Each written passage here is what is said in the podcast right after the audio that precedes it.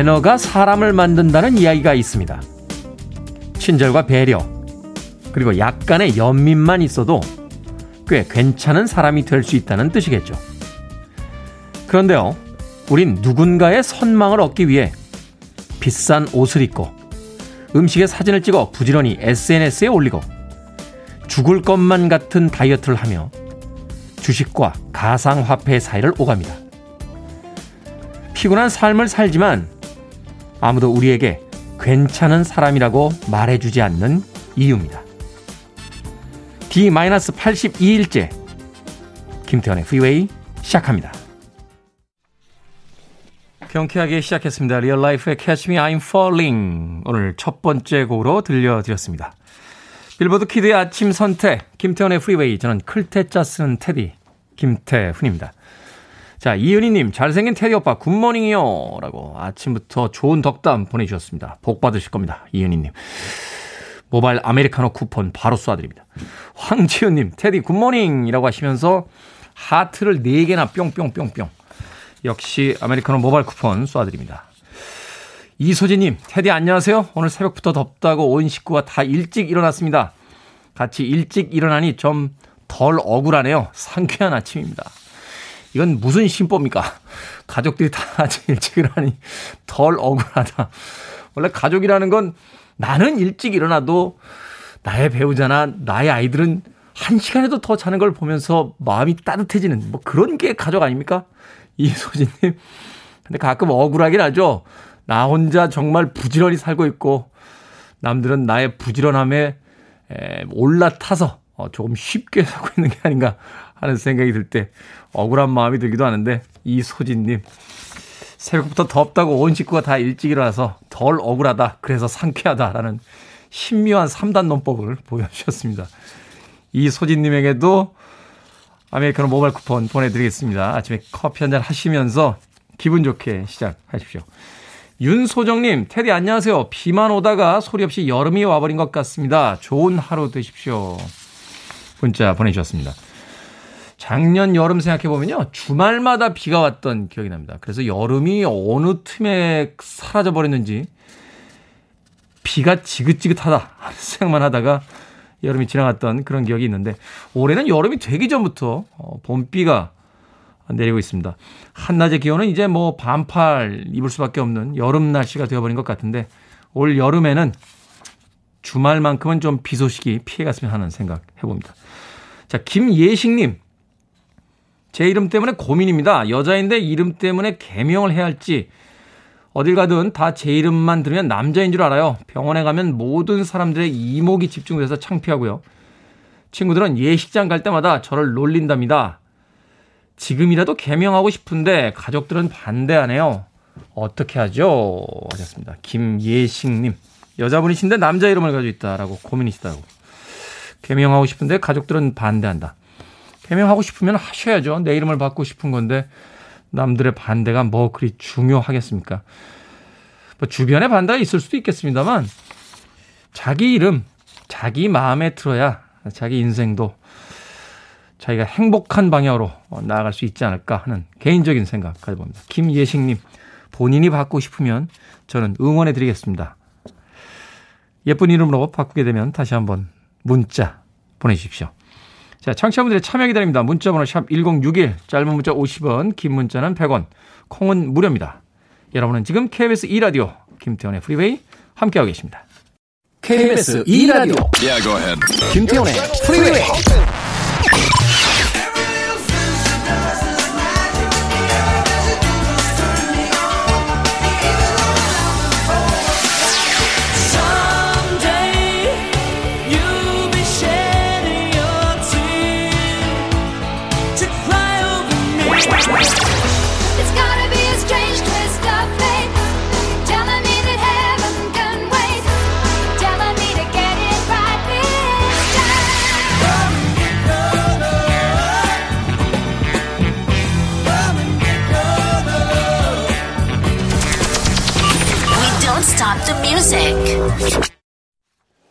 한 장으로 전설이 된 그런 여성 아티스트죠. 샤데이의 Smooth Operator 들으셨습니다.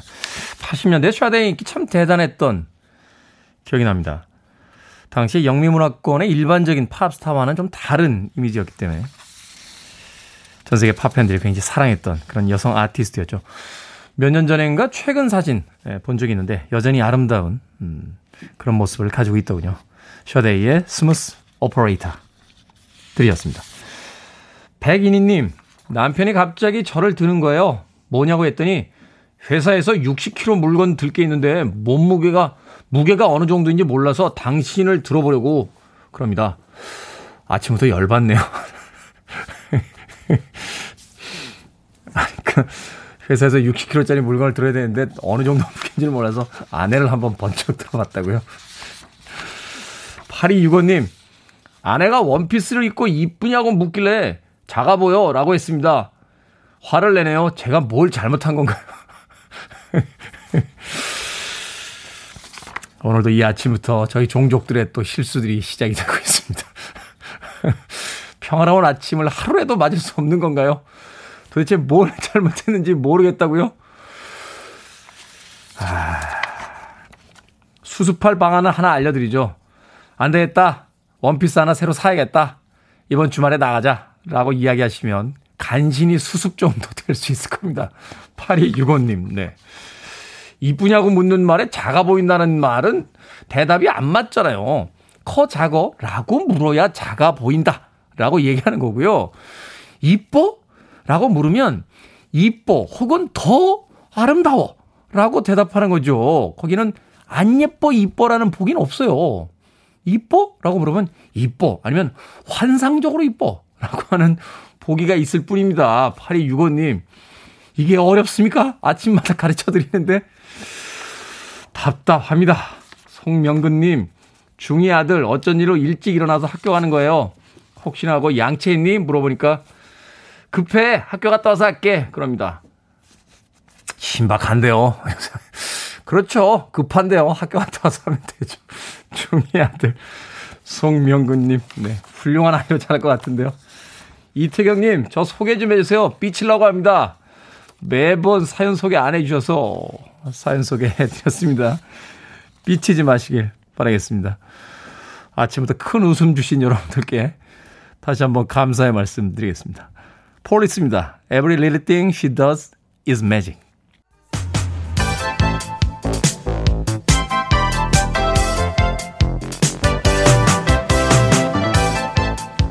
이 시각 뉴스를 깔끔하게 정리해드립니다. 뉴스 브리핑 최영일 시사평론가와 함께합니다. 안녕하세요. 안녕하세요. 문재인 대통령이 G7 정상회의에 참석한다 하는 네. 뉴스가 있었습니다. 우리나라가 회원국은 아니지만 영국 총리의 초청으로 참석을 하게 됐다라고 하는데 네. 일정이 나왔습니까? 그렇습니다. 어제 청와대 박경미 대변인이 이제 대통령의 일정을 공개했는데요. 11일부터 해외 순방이 시작이 됩니다. 먼저 이제 영국 런던이 아니라 영국 코널에서 열려요. 코널. 예, 코널로 가게 되는데 G7은 7개 나라죠. 경제 네. 선진국 7개 나라가 아주 강력한 블록을 만든 건데 여기 우리나라는 그래도 경제 대국이 됐기 때문에 이번에 초청 국가 게스트로 참여하게 됩니다. 앞으로 이제 G7에서 또 역할하게 될 것인가. 근데 뭐 영국이 초청했지만 이번에 주최국이라 미국도 찬성했고 뭐 네. 호주 등등 다 아, 대부분은 이제 찬성인데 딱 하나가 반대죠. 일본은 별로 원치 않습니다. 그래서 이번에 관심 사안이 뭐냐면 한미일 정상회담이 G7 현장에서 열리게 될 것이냐. 혹은 예전에 이제 트럼프 대통령이 꾹 찔러서 한번 잠깐 있었는데 아베 총리와 문 대통령의 반짝 만남, 소파 만남이 있었거든요. 네. 이번에도 스가 총리와 한일 정상이 잠깐이라도 이야기를 나누게 될 것이냐. 이런 게 관심인데 청와대는 일단 예정 없다. 이렇게 밝혔고요. G7 회의만 가는 게 아니고 유럽으로 순방을 떠나는 김에 그럼 이제 이 13일까지 11일부터 네. 13일까지 G7 정상회담 참가가 끝나면 오스트리아로 가게 됩니다. 오스트리아. 예. 오스트리아는 우리나라 대통령은 국빈 방문이 최초예요. 아. 네. 의외로 우리가 많이 가는 나라인데도 그렇더라고요. 그래서 오스트리아 방문을 하고 끝나면 이제 스페인 국빈 방문을 합니다. 17일까지 현지에서 모든 일정이 소화되고요. 18일에 귀국하는 일정이라 6박 8일에 장기 해외 이제 유럽 순방이 있게 되고요. 미국 때는 이 저 아무래도 코로나 상황 때문에 그렇죠. 조금 이제 이 그때는 또 이 국빈 방문이 아니었어요. 실무 방문이었는데 네. 그 영부인이 가지 않았죠. 근데 이번에는 국빈 방문이기 때문에 이제 영부인도 동행하는 수행단 규모가 좀 있습니다.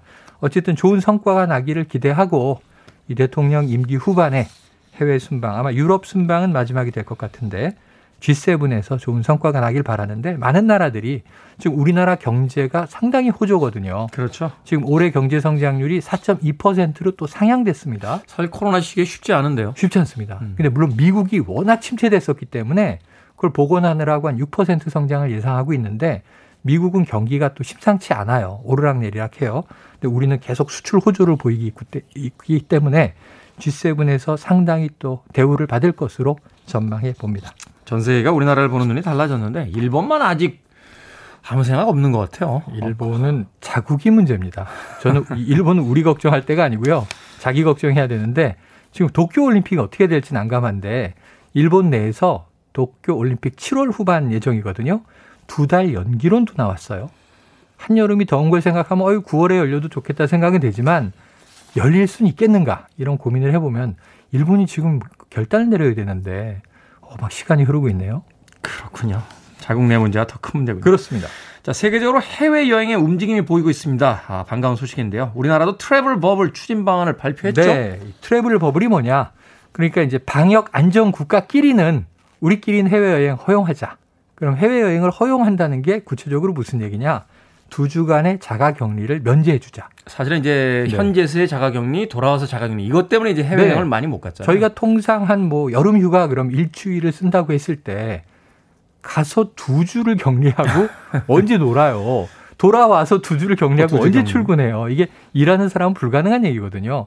일주일 갔다 오려면은 앞에 두 주, 뒤에 두 주에서 5주를 써야 된다는 얘기니까 해외여행 안 되는 건데 아주 특수한 경우 외에는 근데 지금 이제는 트래블 버블 국가끼리는 두주 두 주 자가격리 면제니까 얼마나 좋아요. 백신을 네. 다 맞은 사람의 조건이 있습니다. 조건은 음. 백신 접종이 완료된 사람. 그러니까 이 적어도 이 나라들끼리는 백신 여권을 표준화 합의해야 되는 거죠. 두 번째로는 우선 단체 여행만 허용할 방침입니다. 네. 자, 백신 접종이 끝나도 출국 전에 PCR 검사에서 음성을 확인하고 현지에 도착하면 PCR 검사로 음성을 확인합니다. 여행이 시작되는 거예요.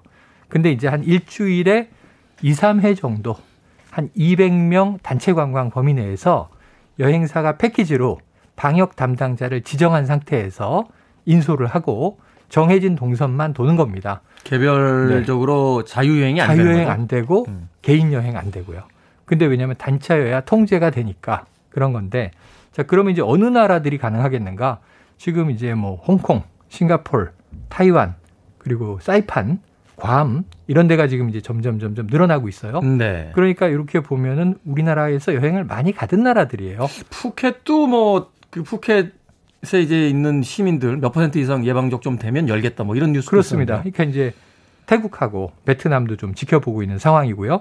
그래서 적어도 우리나라 애초에 단체 여행을 많이 가던 휴양지 중심으로 이렇게 여행이 열리게 되면 한 2년 가까운 시간에 숨통은 좀 트이지 않겠는가. 빠르면 지금 국가끼리 협상 중인데 네. 표준화가 완료되면 7월부터라도 가능할 예정이고 제가 어제도 이렇게 TV 채널을 돌려보다가 홈쇼핑에서 유럽 여행 패키지를 팔길래 팔고 있죠. 야, 6개월 후부터 이제 겨울부터는 이젠 돌아다닐 수가 있겠구나 하는 생각이 들어서 자, 일상으로의 복귀를 준비하는데 어쨌든 방역을 철저히 준수해야 되고요. 변이 바이러스 조심해야 되고요. 제일 중요한 건 백신 접종을 완료하셔야 가능한 얘기다. 명심하시길 바랍니다. 네. 자, 남성 몸캠 사건의 피의자 신상이 네. 공개가 됐습니다. 이게 뭡니까? 국민청원 올라왔던 건데요. 7년도 넘게 이 일을 했어요. 네. 이 짓이라고 하고 싶습니다. 20대 후반의 남성인데 범인이 자신이 가지고 있는 여성 사진으로 남성 상대를 비대면 상태 온라인에서 유혹을 해서 신체 사진이나 음란 사진을 이제 하게 연출해 놓고 그러니까 여자인 것처럼 접근한 거죠. 여자로 접근을 해서 남성 상대를 어, 몸캠 또는 음란 사진을 찍습니다. 촬영을 합니다. 그리고 그거를 보통 협박용으로 쓰는데 네. 이걸 판매한 거예요. 그러니까 나의 몸캠이 막 돌아다니고 있었던 거죠 온라인에. 피해자가 1,300명쯤 돼요. 아, 참 이런데 아 이런데 참 낚이는 것도 좀 답답한 상황인데 어쨌든 이런 피해가 양산이 됐습니다. 어, 저 이 음성은 여성으로 변조를 했어요. 자신이 여성인 것처럼 연출을 한 거예요. 장기간 그 피해자가 너무 많아졌고 국민청원이 올라왔습니다. 그런데 검거가 됐고 신상공개위원회에서 어제 신상공개 결정이 나서 29세 김영준 일명 남성 엠번방 이 범인으로 지금 피의자로 공개가 됐고 이제 조만간 이제 이 그 검찰에 출두하게 되거든요. 아마 얼굴이 보도에 나오게 될 것 같습니다. 할 말이 없네요. 자, 오늘의 시사 엉뚱 퀴즈 어떤 문제입니까? 네, 앞서 영국 총리의 초청으로 G7 정상회의에 참석하는 문 대통령 소식을 전해드렸습니다. 이 자리에서 문 대통령은 그린과 디지털을 주축으로 한 한국판 뉴딜의 경험을 공유할 예정이라고 해요. 자, 원래 뉴딜 정책의 원조가 있죠. 1930년대 세계 대공황을 극복하기 위해서 미국 정부가 추진한 정책인데 당시 미국 대통령인 이 사람의 주도로 이루어진 정책입니다. 오늘의 시사 엉뚱 퀴즈. 아, 오늘은 좀 퀴즈가 그럴듯합니다. 네. 뉴딜 정책을 추진한 미국의 32대 대통령은 누구일까요? 1번 루즈벨트, 2번 그린벨트, 3번 챔피언 벨트, 4번 컨베이어 벨트. 문제는 그럴듯했는데 아, 보기에서 역시 보기에서 무너지네요. 자, 정답 아시는 아, 분들은 네. 지금 보내주시면 됩니다. 재미있는 오답 포함해서 총 10분에게 불고기 버거 세트 보내드립니다. 1930년대 대공황을 극복하기 위해 미국 정부가 추진한 뉴딜 정책은 당시 대통령이었던 이 사람의 주도로 이루어졌습니다. 이 대통령은 누구일까요? 1번 루즈벨트, 2번 그린벨트, 3번 챔피언 벨트, 4번 컨베이어 벨트 되겠습니다. 문자번호 샵 1061, 짧은 문자 50원, 긴 문자 100원, 콩은 무료입니다. 뉴스 브리핑 최영일 시사평론가와 함께했습니다. 고맙습니다. 고맙습니다.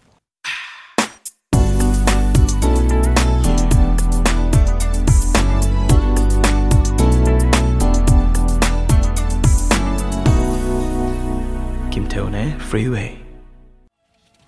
글래스 타이거의 Someday 들으셨습니다. 자, 오늘의 시사 엉뚱 퀴즈. 대공황 당시 뉴딜 정책을 펼쳤던 사람은 미국의 대통령은 누구일까요? 정답은 1번 루즈벨트였습니다. 프랭클린 루즈벨트 대통령이었죠. 어, 미국 대통령 중에 루즈벨트가 한 명 더 있는 걸로 알고 있습니다. 시어도어 루즈벨트인가요? 네. 두 명의 루즈벨트 대통령 중에서 프랭클린 루즈벨트로 어, 저는 기억을 하는데 예, 중요한 거는 이름이 아니라 예, 루즈벨트라고만 보내주시면 어, 정답으로 인정을 해드리겠습니다. 위진웅님 정답 루즈벨트요 학창 시절 경제 과목 시간에 자주 들었던 뉴딜 정책이네요 하셨습니다. 저도 사실 학교 다닐 때 뉴딜 정책 되게 많이 들었는데 뉴딜 정책이라는 것만 알아요. 예, 그게 무슨 정책인지는 잘 모릅니다. 그냥 뉴딜 정책을 펼쳤다. 예. 경제 공황 시기. 근데 뉴딜 정책이 뭘까요? 예. 여태까지 수수께끼로 남아 있습니다. 찾아보면 알 수 있을 텐데 막상 누군가가 뉴딜 정책이 뭡니까? 라고 물어오면 네, 설명하기가 애매합니다. 자, 8011님, 내 허리벨트라고 하셨고, 6564님, 베둘레헴 벨트. 그렇죠. 이 뱃살이 이렇게 투툭하게 나오는 거를 한때는 뭐 love handle 있다, 뭐 베둘레헴이다 이렇게 희화해서 불렀던 그런 기억이 납니다. 3250님 신랑은 혁띠 나는 벨트. 아 남편분하고 나이 차이가 좀 나시는군요. 저희 어릴 때 아버지 어머니들은 혁대라고 했어요. 혁대. 예. 혁대. 그러니까 어깨에다 이렇게 하는 거는 멜빵. 예. 그런 용어들이 있죠. 어 저도 예전에 운동 갈 때는 체육관이라고 불렀거든요. 어, 요새 체육관이라고 부르면 사람들이 다 쳐다봅니다. 예.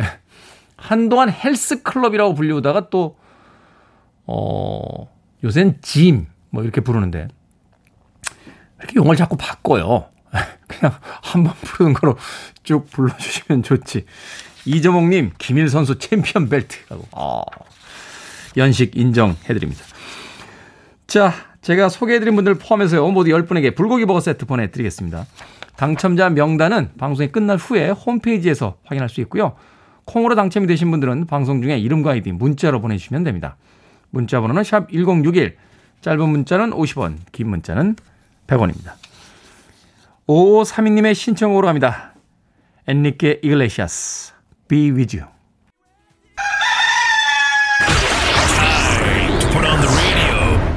김태훈의 Freeway. 그 학생이 겁이 잔뜩 질려가지고 조사관이 책상을 탁 치니 억 하고 지금 그게 말이 됩니까? 내일부터 고문 근절 캠페인 연재한다. 특별 취재반 구성해서 왜 죽었는지 누가 죽였는지 샅샅이 밝혀내. 부자, 그럼 이거는 야! 경찰이 고문해서 대학생이 죽었는데 씨. 보도 지침이 대수야! 앞뒤 재지 말고 들이박아! 예!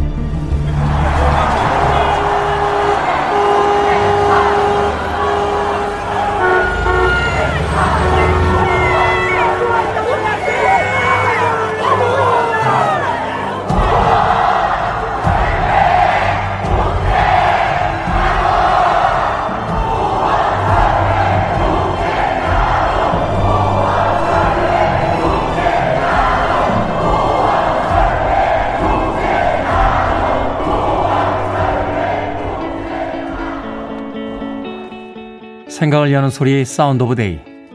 오늘은 영화 1987의 장면들 들려드렸습니다. 오늘은요, 제 34주년 6.10 민주항쟁 기념일입니다.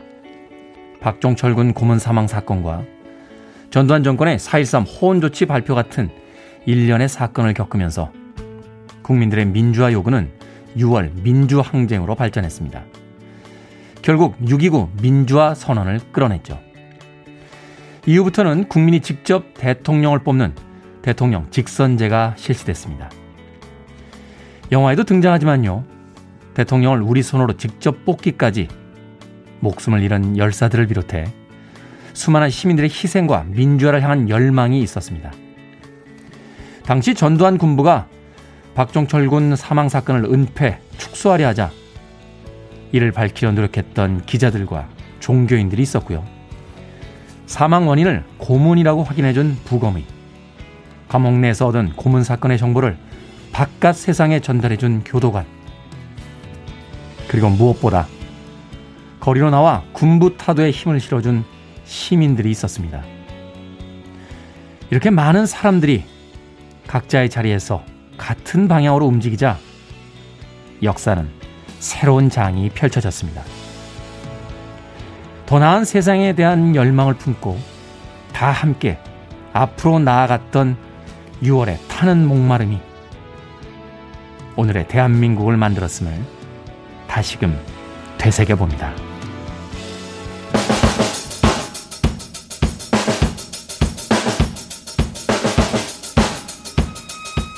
민주주의는 피를 먹고 자란다고 했던가요?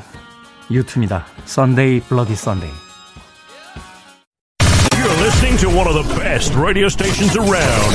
You're listening to 김태훈의 Freeway. 빌보드 kid의 아침 선택 KBS 2 라디오 김태훈의 Freeway 함께하고 계십니다. 1부 끝곡은 테일러 데인의 I'll Always Love You입니다. 잠시 후 2부에서 뵙겠습니다.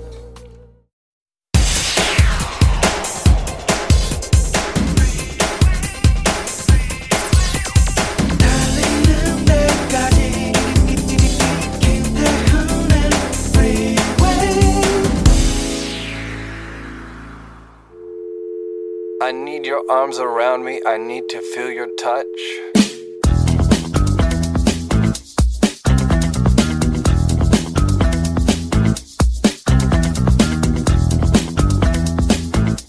땡땡 기업 인성 면접 기출 문제. 살면서 가장 어려웠을 때는 언제였고 그 어려움을 어떻게 극복했는가? 남들은 자신을 어떤 사람으로 보고 있다고 생각하나? 자신만의 스트레스 해소 방법이 있나? 어린 선배와 잘 지낼 수 있는가?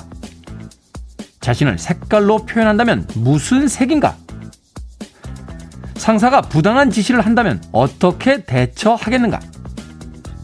시간 외 근무에 대해 어떻게 생각하는가? 본인이 팀장인데 동료와 어울리지 못하는 직원이 있다면 어떻게 하겠는가?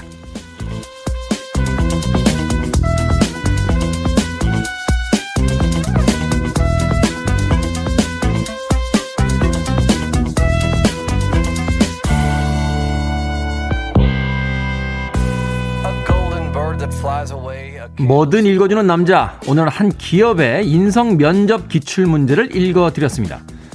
시대가 흐르면서 이 면접을 보는 방식도 다양해지고 있죠. 어떤 기업에선 1박 2일 동안 합숙 면접을 보기도 하고요. 발표와 토론을 시키거나 창의성을 보기 위해 엉뚱한 질문을 하기도 한다더군요.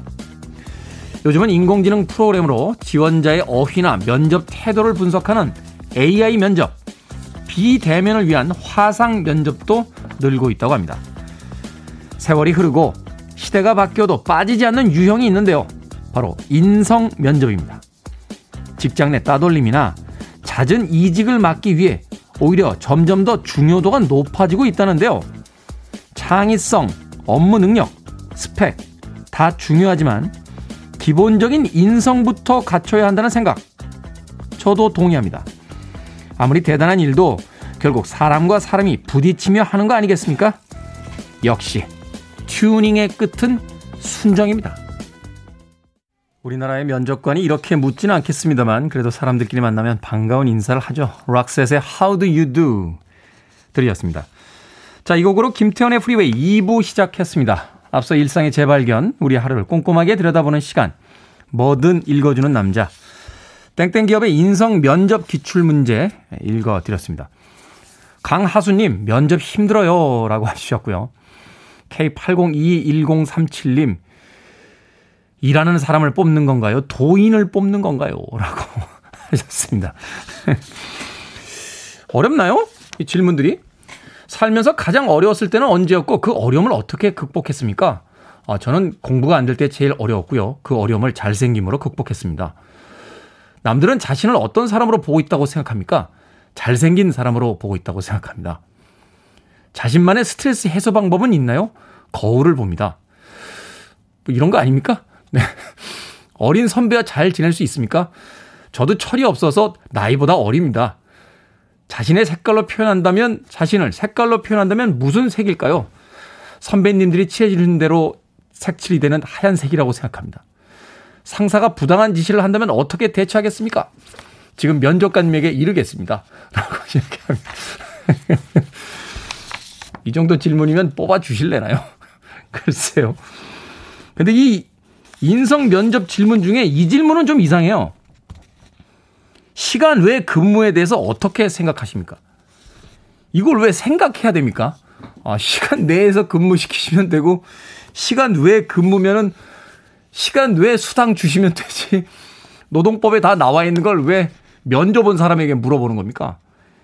시간의 근무에 대해서 어떻게 생각합니까? 라고 하면, 아니, 지금 면접 온 사람이 절대로 할 수 없습니다. 라고 이야기 하겠습니까? 이 질문은 좀 빼주십시오. 땡땡 기업 인성 면접 기출 문제 출제자 여러분. 어, 심히 부담스러운 질문 되겠습니다. 자, 뭐든 읽어주는 남자. 여러분 주변에 의미 있는 문구라면 뭐든지 읽어드립니다. 포털 사이트에 김태현의 프리베이 검색하고 들어오셔서 청취자 참여라고 쓰여진 부분 누르시고 게시판에 글 올려주시면 됩니다. 말머리 뭐든 달아서 문자로도 참여가 가능하고요. 문자번호 샵 1061, 짧은 문자 50원, 긴 문자 100원, 콩은 무료입니다. 채택되신 분들께는 촉촉한 카스테라와 아메리카노 두 잔 모바일 쿠폰 보내드리겠습니다. 자, 새로 오신 분들이 오늘도 눈에 띄는군요. 김기준님, 미뤄왔던 회원가입 완료. 진아님, 반갑습니다. 선곡도 좋고 분위기도 좋네요. 라고 문자 보내주셨습니다. 고맙습니다. I want it, I need it, I'm desperate for it. Okay, let's do it. 김태훈의 Freeway. 익숙한 두 곡의 음악이었죠. 6220님 그리고 이현숙님께서 신청해 주신 길버트 오설리반의 Alone Again, Naturally 들으셨고요. 이어진 곡은 곽정윤님의 신청곡 레드본의 Come and Get Your Love 들이었습니다. 두 곡의 음악 이어서 들려드렸습니다. 2389님 특수학교에 다니는 아들을 등교시키려면 학교 버스를 기다, 기다려야 합니다. 그곳에는 유치원 버스도 같이 서는데요. 오늘은 어떤 할머니가 손녀에게 특수학교 버스를 타는 저희 아들을 불쌍한 오빠라고 이야기하더군요. 마음이 씁쓸했습니다. 장애를 가진 게 가끔 불편하긴 하지만 불쌍한 건 아니거든요. 태우님이 라디오를 듣는 분께도 잘 말씀드려 주세요. 하셨습니다. 그렇죠. 장애를 가지고 있다라고 해서 불쌍하다라고 우리가 말하면 안 되는 거죠. 나이가 들면서도 여기저기 불편해지는 곳들이 생기고요. 어, 저처럼 이제 눈이 안 좋은 사람도 있고, 어, 그냥 인격적으로 다들 존중하며, 어, 또 그 사람의 상황을 배려해주면 되는 거지, 누가 누구를 불쌍하다라고, 어, 그것도 그 사람이 있는 곳에서 이야기하는 건 아니라는 생각이 듭니다. 2389님 속 많이 상하셨겠네요. 참 우리가 잘 알지 못하는 것 같아요. 어, 어떻게 이야기하고 어떻게 대해야만 하는지. 그런 것을 사실 학교에서 잘 가르쳐 주지 않았잖아요. 그러다 보니까 어, 우리가 수학 문제나 무슨 과학, 네, 역사 이런 문제를 푸는 데는 익숙하지만 삶에 있어서의 이런 문제들에 있어서는 어떻게 태도를 가져야 되는지 잘 모르는 것 같습니다. 학교에서 이런 거 가르쳐 줘야 되는 거 아닌가요? 네, 2389님 속상하셨을 것 같은데요. 제가 치킨 한 마리 보내드릴게요. 예, 아이와 함께 예, 학교 갔다 오면 맛있게 드시길 바라겠습니다. 아, 1278님, 테디 비상금 다 써버리고 나니까 의욕이 없습니다. 비상금으로 펀드를 넣었었는데 환매 신청했습니다. 비상금으로 100만원 모으기 힘듭니다. 우울한 하루 즐거운 신곡 부탁드립니다. 네. 비상금으로 100만 원 모으기 쉽지 않습니다. 아, 100만 원이면 비상금이 아니라 봉, 봉급이죠. 예, 봉, 봉급이라고 하면 안 되는데 또, 아, 자꾸 습관이 돼서. 월급이죠. 100만 원이면. 100만 원 모으기 쉽지 않죠. 왜 돈은요, 항상 모일만 하면 써야 될 일들이 그렇게 생기는지 모르겠습니다. 예? 귀신같이 알아요, 세상에. 내가 주머니에 돈이 있다는 걸. 예? 평생 결혼 안 할 것 같은 후배도 왜 비상금만 모아놓으면 형, 저 이번에 결혼해요. 하는 이야기를 하는 겁니까? 좀 미뤄뒀다가 내년쯤 해도 될 것 같은데. 비상금 100만원 모으기 1278님. 부디 올해 안에 꼭 성공하시길 바라겠습니다.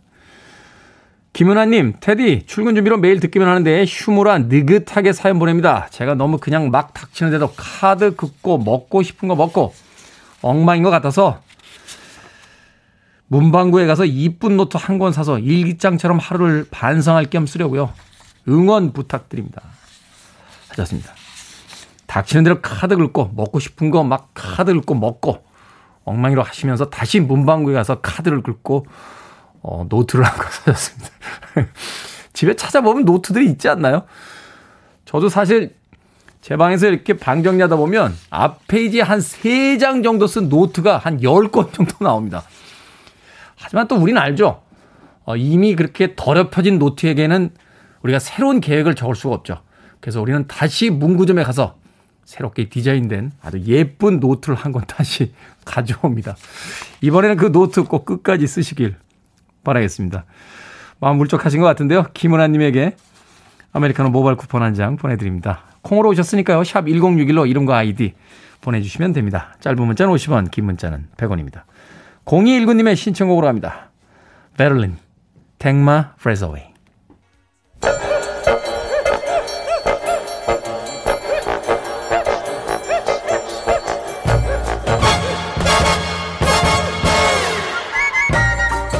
온라인 세상 속 촌철살인 해학과 위트가 돋보이는 댓글들을 골라봤습니다. 댓글로 본 세상.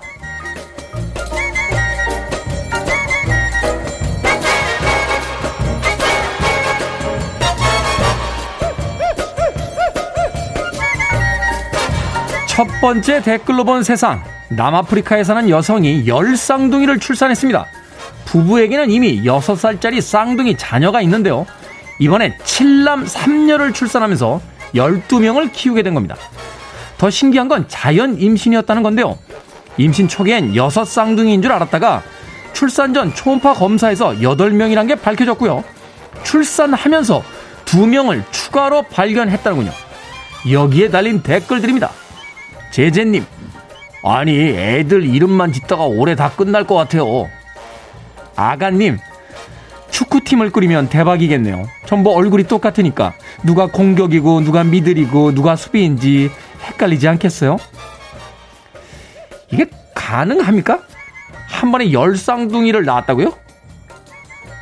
아닐 거야. 이건 우리 작가가 또 작년 만우절 기사 찾아왔네.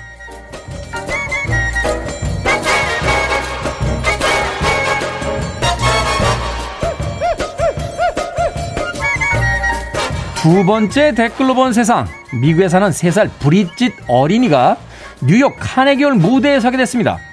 지난해 코로나 봉쇄로 집에 있는 시간이 늘어나자 지루함을 달래기 위해 피아노를 배우기 시작했는데요. 1년 만에 국제대회에서 우승한 것도 모자라 꿈의 무대인 카네기홀에 서게 된 겁니다. 브리짓은 모차르트의 곡을 연주할 예정이라는데요. 여기에 달린 댓글들입니다. 마일 형님, 인생의 3분의 1을 피아노만 쳤군요. 박물관 고양이님, 아이고, 우리나라 엄마들이 또 애기들 피아노 학원 데려가는 소리가 들리네요. 애들아, 좀만 힘내. 곤방 지나가. 생각해보면 어릴 때부터 신동, 천재, 뭐 이런 이야기를 듣는 아이들 꽤나 부러워했던 기억이 납니다. 부모님들도 왜 그런 아이를 가진 집들 부러워했잖아요. 그런데 그 많던 신동과 천재들은 다 어디로 갑니까? 간 걸까요? 미국에서는 3살 브릿짓 어린이 신동과 천재가 아닌 행복한 아이가 됐으면 좋겠습니다. 아 제가 말했나요? 원래 머리가 좋은 신동이었는데 내가 노력을 안 해서 서울대 안 갔다고? 원래 나도 신동이었다니까.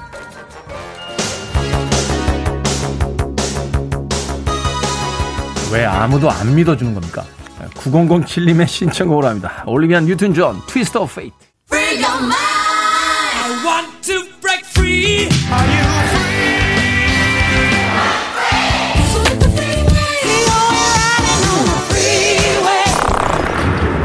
Freeway.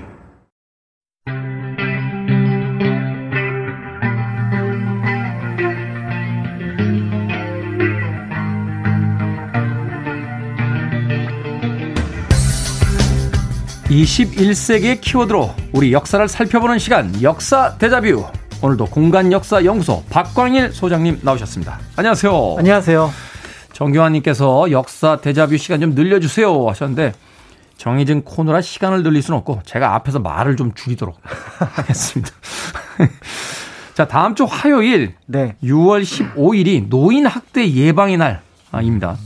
이 노인 인권을 보호하고 학대를 예방하기 위해서 제정된 날인데 한편으로 생각하면 이렇게 특별히 날까지 만들어야 된다는 게 좀 씁쓸한 마음도 듭니다. 네네.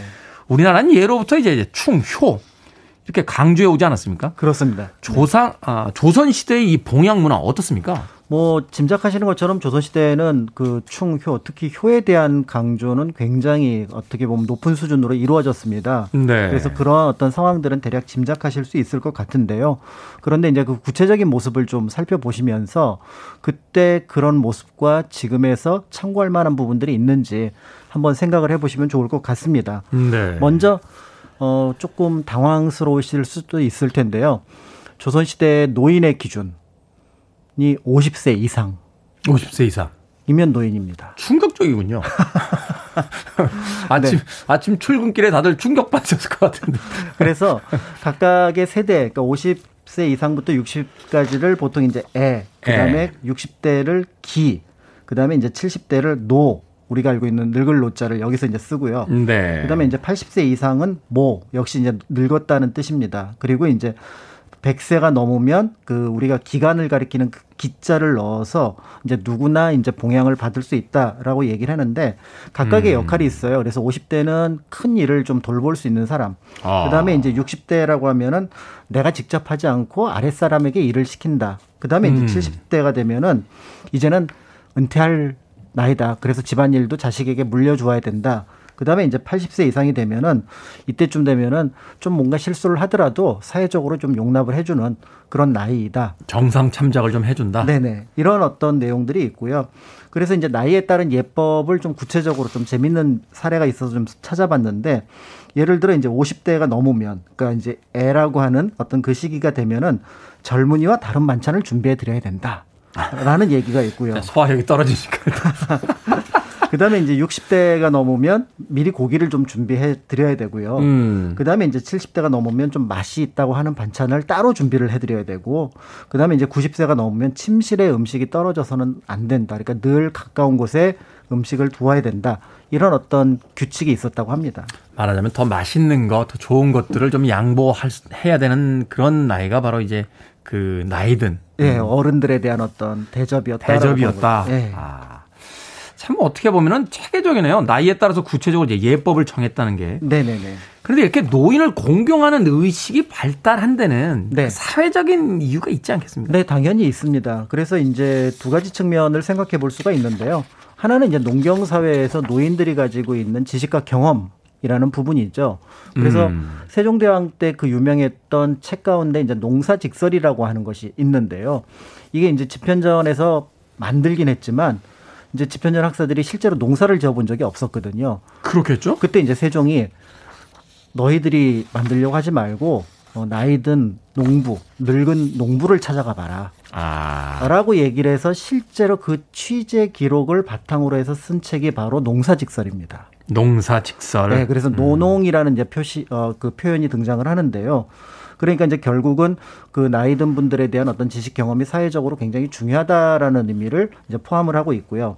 또 다른 하나는 이제 유교 윤리 속에서 이제 가족의 어떤 윤리의 효와 국가적 윤리인 충을 연결하게 되는 거죠. 그래서 음. 집안에서 부모님에게 효도하는 모습은 신하가 왕에게 충성하는 모습과 같다라는 점에서 결국은 이제 유교 이념을 바탕으로 건국한 조선이라는 나라는 자연스럽게 체계적으로 제도적으로 효를 강조할 수밖에 없는 어떤 그런 모습을 갖고 있었 던 거죠.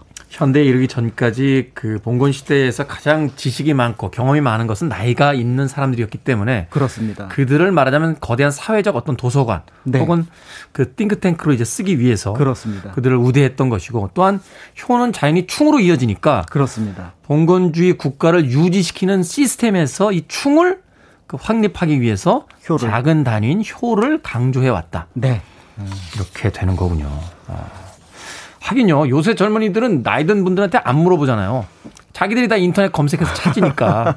그러니까 사실 그런 면에서 어떤 존중에 대한 부분들도 많이 무너진 부분들이 있을 수 그렇습니다. 있겠네요. 그래서 실제로 이제 그런 어떤 변화상들을 어떤 방식으로 치환할 건지 이런 부분들이 이제 조금 더 고민스러운 부분이 되는 거죠. 네. 노인 우대 제도 어떤 것들이 있었습니까? 아마 익숙한 것은 이제 연려 그다음에 뭐 효자를 이렇게 표상하는 것이 있는데 이걸 효행 정표라고 얘기를 합니다. 그런데 이 효행 정표 그러니까 이제 효도를 한 사람들에게 뭔가 어 특별하게 이제 포상을 하는 그런 제도인데요. 네. 이 제도에서 눈에 띄는 거는 바로 뭐냐면 삼강 행실도라고 하는 유교 윤리를 바탕으로 한 책이 있는데 문제는 이 책을 글자를 모르는 일반 백성들이 읽지 못하니 음. 내용을 파악하지 못하니 그거를 만화로 그렸습니다. 그림을 그렸다. 그림으로 그린 거죠. 그러니까 어. 여기서 이제 짐작할 수 있는 거는 이 효라고 하는 거는 공부를 한 식자층, 양반층에만 해당하는 것이 아니라 일반 백성들에게도 해당하는 음. 문제다라는 걸 볼 수가 있는데 실제로 이제 조금 이따 다루겠지만 양노연 같은 경우는 이게 평민이든 천민이든 그다음에 양반이든 상관없이 나이가 많으면 무조건 그 대상이 되었던 부분들이 볼 수가 있는 거죠. 네. 그래서 이제 양노연 같은 경우도 크게 이제 두 가지가 있는데 하나는 이제 국노라고 해갖고 전직 관료들 또는 현직 관료들을 가리키는 그러니까 나이가 드신 분들을 이제 국노라고 했고요. 그다음에 이제 일반 어 신분은 차이가 있지만 관리가 아니었던 사람들을 이제 양노연에서 이제 그 잔치를 베풀게 되는데요. 네. 이제 국노 같은 경우는 국가에서 이제 나이든 신하들을 대접하는 기로소라고 하는 관청에서 어, 그 잔치를 벌여주는데 크게 두 가지입니다. 그래서 50세 이상인 그리고 이제 정입품 이상인 사람들이 대상이 되는 기로연이 있고요. 그 다음에 이제 기영회라고 하는 것이 있는데 이거는 정입품 이상이라는 건 똑같은데 나이가 70 이상인 분이 음. 대상이 되는 거죠. 그런데 흥미로운 건 이 기영회는 여기에서 왕이 이분들의 얘기를 듣는 겁니다. 이게 정책 자문단의 역할을 하게 되는 거죠. 국정 자문위원이 되는 거군요. 그렇습니다. 아. 그리고 이제 일반 그 백성들을 대상으로 했던 양노연 같은 경우는 아예 예조에서 국가적으로 공식적으로 이번 봄에는 이번 가을에는 언제가 좋겠다라고 날짜를 정해주면은 국가에서 열어주는 파티군요. 잔치. 그렇습니다. 네. 그래서 이제 거기에 따라서 중앙 지방에서 이제 각각 거기에 따라서 준비를 하게 되는데요. 보통 한 3, 4일 정도 진행이 되고요. 음. 그다음에 이제 그 대상은 기본적으로 80세 이상 노인들에게 이제 통보가 갑니다. 그래서 이번에 이제 백신 맞으신 것과 비슷하게 네. 이번에 잔치가 아. 벌어지니까 네. 오십시오라고 하는 거고요. 그 다음에 이제 그래서 예를 들어 80세 이상에게는 네 접시의 음식을, 그 다음에 90세 이상은 여섯 접시의 음식 제공이 기본이 되는 이제 그런 음. 방식으로 진행을 했고요. 만약에 이제 이 날씨 문제라든지 또 국가가 여러 가지 문제로 양로연을 치르지 못할 경우에는 그럴 경우는 이제 음식을 제공하는데 여기서 이제 짐작할 수 있는 거는 이 양로연이라고 하는 게 어, 즐겁게 해주는 행사의 역할도 하지만 사실은 구휼, 진율. 그러니까 좀 먹고 사는 것이 힘든 노인들에게는 이것이 또 하나의 어떤 그 힘든 시기를 넘어갈 수 있는 어떤 그런 어떤 제도로서도 작용을 했다라고 볼 수가 있습니다. 스스로 노동할 수 없는 그 노인들을 위해서 나이에 따라서 여러 음- 접시의 음식들을 제공해 주면서 그렇습니다. 그 시기를 넘길 수 있도록. 도와줬다라는 이야기를 해 주셨습니다. 노래 하나 듣고 와서 계속 이야기 나눠보도록 하겠습니다. 존 포거티입니다. The Old Man Down the Road. 존 포거티의 The Old Man Down the Road 들으셨습니다. 빌보드 kid의 아침 선택, KBS 2라디오, 김태훈의 Freeway, 역사 데자뷔, 박광일 소장님과 함께하고 있습니다. 자, 조선시대의 노인 공경의 사례들 살펴보고 있는데, 네. 앞서 국가에서 열어줬던 일종의 잔치죠. 어, 양로연 이야기 해주셨습니다. 이렇게 특별한 행사 외에도요, 평소에 부모 봉양의 가치를 강조했을 것 같은데, 어떤 제도를 가지고 이렇게 그 효에 대한 것들을 또 강조를 했을까요? 어, 흥미로운 제도가 있는데요. 바로 이제 그 시정 복호라고 하는 제도가 있습니다. 시정 복호. 네, 이제 복호라고 하는 것 자체는 이제 요역을 감면해 주거나 세금을 줄여 주는 어떤 혜택을 말하는데 아. 근데 거기에 이제 시정이 붙었다는 건 이 시자가 모실 시자예요. 모실 시자. 그러니까 모시는 남자에 대해서 세금과 요역을 감면해 준다. 뭐 이런 뜻이 되는 겁니다. 그래서 대략 짐작을 하시겠지만 우리나라 현재 세금에서 왜 그 부양가족 이렇게 들어가면 거랑 비슷한 아.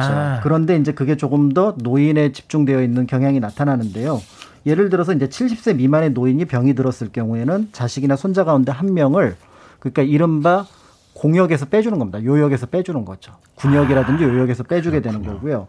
그다음에 이제 80세 이상인 경우는 자식 중에서 두 명을 요역에서 빼줍니다. 음. 그리고 이제 90세 이상인 경우에는 모든 자식이 구격을 빠지게 되는 거고 대신 구격을 빠뜨리 빠지게 해준 이유는 이제 부모를 봉양해라라는 의미를 갖고 있는 겁니다.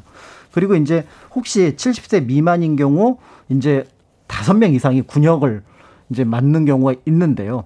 그럴 경우에는 이제 한 명은 빼주고 네 명만 이제 군역을 맞도록 하는 그런 제도를 가지고 있습니다. 그래서 이 제도는 양반에게만 적용되는 것이 아니라 천민 그러니까 이제 아마 산호비는 조금 어려웠을 것 같은데 공노비 같은 경우는 자신의 몸값을 국가의 신공이라고 해서 바치거든요.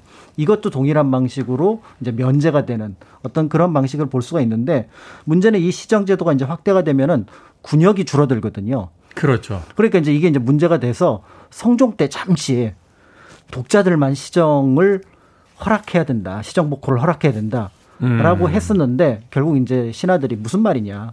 우리나라는 대대로 하면서 결국은 이 시정 복호 제도는 다시 복구가 돼서 조선 후기 끝까지 이어지게 됐던 하나의 정책이었다라고 볼 수가 있습니다. 근데 부모 나이가 80이고 90이면 자식들 나이도 60, 70은 됐을 텐데 그렇죠. 군역을 어떻게 합니까? 보통은 60에 이제 그 여기 면제가 되거든요. 아, 60에 면제가 됩니까? 조선시대? 네, 네, 네. 야, 조선시대는 정말 군대를 오래 다녔군요. 네, 이제 군대라기보다는 이제 요역이라든지 이제 네. 세금이라든지 이런 부분이 되겠죠. 그렇죠. 그걸 이제 네. 군역이라는 이름 하에 이제 네. 여러 가지 형태로. 네, 네, 네.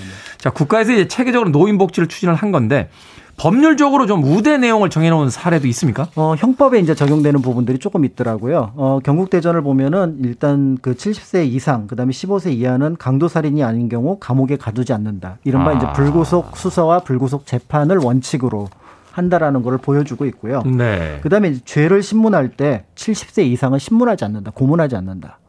아, 그러니까 말로만 물어보지 이렇게. 그렇죠. 네, 네. 형신을 가하지 않는 음. 어떤 그런 모습을 보여주고요. 심지어는 80세 이상인 경우는 재판의 증인으로 부르지 않는다. 음. 그러니까 아마 이제 그게 심리적인 압박을 주지 않을까 이제 이런 부분들이 있었던 것 같습니다. 그리고 이제 또 한편으로 연로한 노부모가 있는 경우는 이제 그 자식이 범죄를 저질렀을 때 사형죄가 아닌 경우는 이제 감면해주는 그런 방식을 쓰기도 했습니다. 네. 그러니까 이제 그런 어떤 제도뿐만 아니라 이제 또 명예직으로서의 이제 벼슬을 내려주기도 하는데요. 네. 그러니까 예를 들어서 이제 90세 이상이나 100세 이상인 경우는 평민에게는 문반직이나 무반직의 적정한 직을 이제 제수를 하게 되는 거죠. 근데 이 직은 실제로 쓸 수는 없지만 명예직이니까. 명예직이니까 그렇지만 이제 관품을 받았다는 의미에서 일종의 이제 관료로 이제 등재가 되는 거고요. 심지어는 천민 같은 경우 굉장히 드문 사례였겠습니다만은 100세 이상을 살면은 남자 천민의 경우는 칠품직을 여자에겐 직첩을 내려주었다라는 기록이 남아 있는데요. 어, 정조 때 원자 탄생을 축하하기 위해서 80세 이상 노인에게 1등급을 올려준 적이 있었습니다. 그러니까 각각 이제 벼슬을 이미 받고 계셨을 테니까. 네. 그런데 이제 그 대상이 25,810명. 그러니까 80세 이상이 벼슬을 받은 사람이 25,810명이었다. 이런 이제 기록도 남아 있습니다. 봉건주의 국가였고 계급 사회가 있었음에도 불구하고 나이가 드신 노인들에게는 그 신분에 관계없이 우대하고. 그 경험을 소중히 다뤘다 하는 이야기를 역사 속에서 또 알 수 있었습니다. 자, 오늘의 역사 대자뷰 조선시대 노인 봉양에 대한 이야기 나눠봤습니다. 공간역사연구소 박광일 소장님이었습니다. 고맙습니다. 감사합니다.